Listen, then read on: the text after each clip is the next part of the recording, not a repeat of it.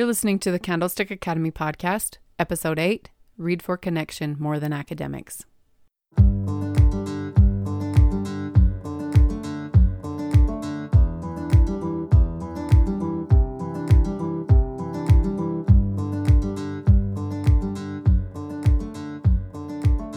Welcome to the Candlestick Academy podcast. I'm your intuitive teacher, Risha Bartlett, and today let's talk about read for connection. When we read books, are we doing it to connect with our kids or are we doing it to teach them academic skills? What is your highest priority when you're reading books with your kids? I want you to think about that because if your if your main purpose for reading with them is just academics, you're missing out on the better purpose of reading together. So, when you read with your kids, think about connecting with them heart to heart, soul to soul. When they pick a book that they want to read, let them pick it and enjoy it with them, just for the sake of enjoying the book. You don't have to do it for academic purposes, it can be just for the sake of enjoying that book with them. You can give yourself permission to do that. I know with homeschooling going on for everybody in the in the nation over the past couple months with COVID 19. There's been, I think, some stress about teaching kids at home, and I've heard a few stories of parents who said it wasn't very fun. And that to me is very sad that it's not that fun to educate our kids at home. We need to be happy to teach our kids at home and they're going to get a better experience and we'll get a better experience. And there's certain things that we can do to help create a better culture of learning at home. Whether we homeschool all the time or whether we just do it once in a while, everybody should be a homeschooler, really. Everybody should be a home education expert for their own kids. And you're always teaching, no matter what, you're always teaching them something. So, are you teaching them the things you want to teach them? Are you teaching them things that you don't really want to teach them? Because our example is what teaches best. Um, but back to this idea of read for connection, this is one of the really important things that makes a homeschool work. And it's something that I really like to do with my kids is read aloud is one of our core activities for homeschooling. And I think it's one of the most valuable things I could do for my kids is to read aloud to them and have a shared experience of reading together.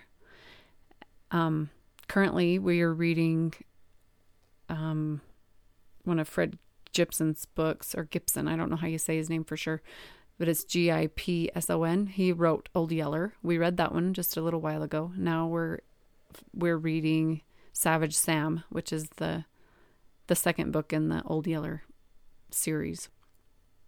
The kids want to read it. Some of my kids have already read it. Two of my kids have already read it themselves, but they're enjoying listening to it again. Um, there's a lot of good things to think about in these classic books, classic literature. That's where good connection happens is when you put good things in front of them. So if you're reading books that are good for the soul, you're going to have a lot better chance of connecting in the right way with your kids. And a story can pull you in in a way that that connects you all on a deeper level because you're all experiencing the story together. And so I think that's really important. So think about that as you're as you're working on reading with your kids, don't do it just for academic purposes. Yes, that's important too that they learn how to read, like it's a super super important thing. I'm not discounting that. But I'm saying where is your focus? Is your focus only on academics or is your focus on having a good relationship with your kids and connecting with your kids? Because if you connect with your kids and you have a good relationship with your kids in that heart to heart level, the academics will just flow naturally from that. They will pick up on it so fast if they have a if they have a high high quality connection with you as their mother, they will pick up on the academics very quickly and that's what matters more than the academics is the relationship that you're having with them. so, your relationship with your kids through books is a powerful way to connect with them heart to heart, soul to soul, mind to mind, and have a family connecting experience too. I know when we read books as a family, and my husband's part of it too, and it's not just me while my husband is at work reading with the kids. If he if he pulls out a book and reads with the kids too, there's there's even more power when we're all experiencing the story together. And if I will stop what I'm doing long enough to go and sit and listen to the story that he's reading to them, that's powerful too. So sometimes I get busy and get washing dishes and and only half listen to the story, but it's always valuable when I stop and be present with them when my husband is reading them a story. Um, one of our favorite books is Little Britches, and it is powerful for family bonding. We've read it a couple, oh, a few different times as a family, and we just always enjoy it every time we go back to it. So, when you read, read for connection. Focus on connecting more than academics, and you will find greater benefit from what you're reading because the academics will come. You can, they will naturally flow into there, and you can have your mind on that too. But don't make that the only reason you're reading because then your kids aren't going to feel the love that could be there from you while you're reading the story together. It's okay to just enjoy a story just for the sake of enjoying a story, just so that you can have a good experience with your kids with the book because there are so many good stories. And I have some resources of my favorite places to go to find books to read as a family or books for my kids to read. And I will I will work on putting together a resource list of those things so that you guys can have that and not have a place to start with finding good literature for your family.